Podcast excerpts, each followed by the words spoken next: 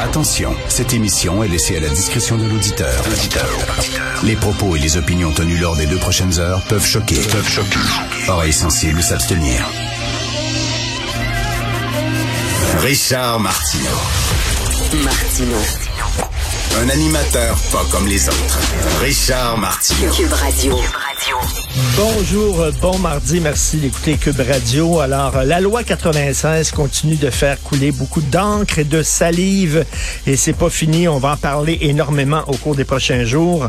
Moi, j'avais un peu euh, j'avais j'avais un peu collé au plafond euh, lorsque j'ai lu le texte d'Yves Boisvert vendredi dernier dans la presse qui était vraiment anti anti anti loi 96 et qui disait que ceux qui qui étaient contre l'agrandissement du collège Dawson, par exemple, étaient des gens euh, de la droite nationaliste décliniste, c'est-à-dire des gens alarmistes là, qui disaient que le français va disparaître, puis tout ça. C'était tous un peu des crackpots. Alors moi, je disais, ah oui, c'est drôle parce que Québec solidaire était contre euh, l'agrandissement du collège Dawson. À ce que je sache, ce n'est pas vraiment la droite. La Fédération des professeurs de cégep aussi, qui est un syndicat affilié à la CSQ, était contre l'agrandissement du collège Dawson. Il y a plein de chercheurs sérieux qui étaient contre, Guy Rocher, etc. Euh, mais pour Yves Boisvert, euh, c'était épouvantable. C'était vraiment une charge à fond de train contre la loi 96. La presse aujourd'hui, on dirait que remet les pendules à l'heure. Un texte de Paul Journet, Paul Journet que j'aime bien dans la presse, que je trouve que c'est le gars le plus équilibré et le plus balancé, euh, qui remet un peu les pendules à l'heure, qui est moins gung-ho que, Jean, euh, que, que Yves Boisvert.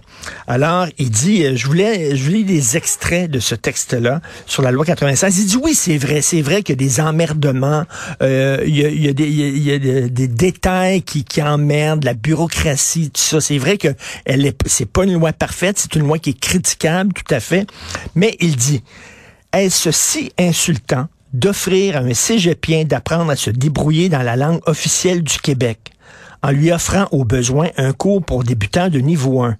Est-ce que c'est si insultant? Il continue. On ne voit pas beaucoup de parents anglophones se battre pour que leurs enfants reçoivent plus de cours de français. Le contraire se produit toutefois. Des francophones et des allophones insistent pour étudier au cégep en anglais. Euh, il continue, il dit, notez le double standard. Si un allophone s'intègre en anglais, c'est de la diversité. Tandis que s'il doit le faire en français, c'est de l'intolérance. Et c'est tout à fait vrai. Et euh, il termine en disant, Yvon Deschamps blaguait pour euh, que les Québécois veulent un Québec fort dans un Canada uni. Un nouveau courant émerge maintenant euh, chez les anglophones, ceux qui disent vouloir un Québec français, mais dans une province bilingue. Et euh, il a tout à fait raison. Hein. C'est un texte autrement plus subtil, autrement plus complexe, autrement plus balancé que la charge à fond de train d'Yves Boisvert vendredi dernier. Et on a l'impression, oui, elle est critiquable, la loi 96, mais on a l'impression que les anglophones ne veulent rien savoir. C'est une fin de non-recevoir. Euh, toute mesure euh, euh, destinée à renforcer le français au Québec semble être perçue comme eux, comme étant intolérants, fascistes. C'est ce qu'ils veulent. C'est un Québec bilingue. Et Paul Journet a tout à fait raison. Et euh, je vous cite aussi euh, Michel David dans Le Devoir aujourd'hui, euh, qui écrit un beau gâchis. Et un beau gâchis, bien, il parle de la loi 96. Il dit oui, lui aussi, la loi 96, elle est parfaitement critiquable. Mais comme plusieurs, calmez-vous. Calmez-vous. Vous dire, les anglophones, ils sont en train de se tirer dans le pied en criant comme ça, en déchirant leur chemise pour certains détails. Euh, dans le fond, ils font, ils font le jeu de François Legault. Et euh, euh, Michel David dit, euh, cela dit, on ne fait pas d'omelette. Il dit, il dit, il est vrai que la loi doit non seulement être renforcée, mais qu'elle doit aussi être appliquée de façon plus rigoureuse, bon, etc. On ne fait pas d'omelette sans casser des œufs. Faire en sorte que le français occupe plus de place au Québec implique nécessairement que l'anglais en occupe moins. S'il y a une langue qui avance, l'autre langue recule. On peut comprendre que cela déplaise à la communauté anglophone, mais faire du français la langue commune est à ce prix. Voilà. Je veux dire, à un moment donné, est-ce qu'ils vont comprendre qu'il faut protéger le français? Euh, hier, euh, c'est-à-dire ce week-end, je, je suis allé voir un film au cinéma Atwater qui est juste en face de Dawson. Juste en face de Dawson. Au cinéma, le gars qui vendait le maïs soufflé et les boissons gazeuses ne parlait pas un mot de français. Pas un mot. Pas merci, pas bonjour, pas que voulez-vous. Alors, euh, donc, juste devant moi, il y avait un client qui parle en français au gars. Le gars, sorry, I don't speak French. Et là, le client francophone se met à parler anglais. C'était en face de Dawson. C'est assez ironique quand même. En face de Dawson. En sortant de là, euh, Sophie, ma blonde, me dit Hey, on a oublié d'acheter de la crème sûre, il faut de la crème sûre pour la recette qu'on veut faire ce soir, blablabla. On va dans un dépanneur à côté de ce qui est le cégep Dawson. Devenez quoi? Le gars ne parlait pas un mot du mot de français. Je dis, Christy, il voit-tu ça? C'est une, c'est une réalité, là. C'est une réalité. Ces gens-là veulent que Montréal devienne bilingue, veulent que le Québec devienne bilingue et ne veulent rien savoir. Alors oui, euh, la loi 96, elle est perfectible, elle est critiquable, mais modérez vos transports à un moment donné, parce que là, vous faites le jeu euh, du gouvernement, bien sûr, euh, et de voir le PLQ, en plus, le Parti libéral du Québec, qui, qui euh, marche aux côtés de ces gens-là. C'est quand même assez hallucinant.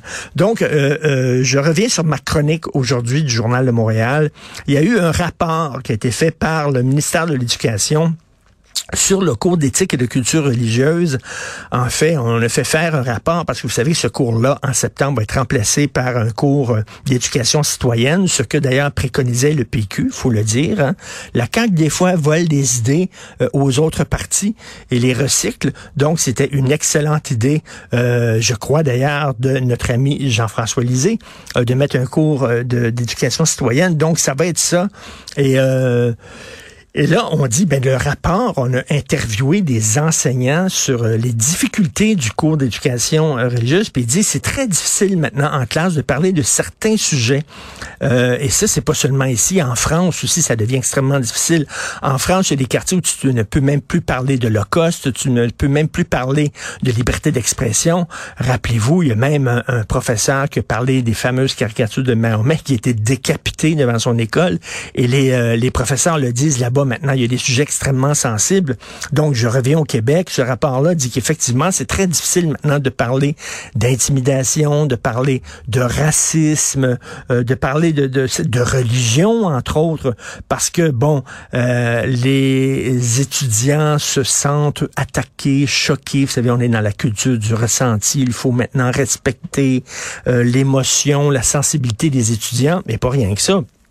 C'est que les parents débarquent Hein? Avant, les parents euh, disaient, ben regarde, tu vas à l'école, puis c'est l'école qui te prend en charge de 9 à 3 heures, puis euh, c'est pas de mes affaires. C'est que maintenant, non, non, c'est que je suis un...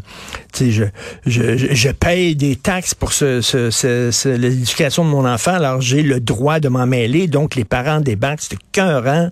Vous avez parlé de sujets qui vont à l'encontre des valeurs que nous enseignons à nos enfants. Bref, ça devient de plus en plus difficile de traiter de certains sujets. J'espère qu'on ne reculera pas parce que l'éducation, c'est ça, c'est à ce prix. Déjà qu'il y a la culture de l'annulation dans les universités, on n'a pas le droit de parler de tel sujet, d'inviter tel conférencier, euh, de donner tel livre à lire, etc. J'espère que ça ne contaminera pas non plus euh, les écoles élémentaires. Euh, l'école est là pour ça. C'est pour extirper, sortir l'enfant. Euh, par exemple, des enfants qui sont élevés par des parents très, très, très religieux. Et là, je parle pas seulement des parents musulmans, mais des parents catholiques aussi qui sont très, très, très craqués. Euh, et, et, et euh, on n'est pas là, l'école n'est pas là pour continuer à répéter ce que les parents répètent à leurs enfants à la maison. L'école est là pour les extirper de leur milieu et leur apprendre autre chose.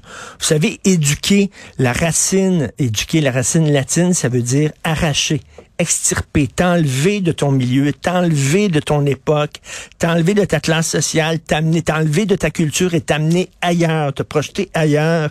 Et euh, c'est ça. Et si ça choque certains étudiants, certains élèves, ben tout bad, c'est le prix à payer justement pour éduquer les gens. Donc c'est pas facile d'être professeur aujourd'hui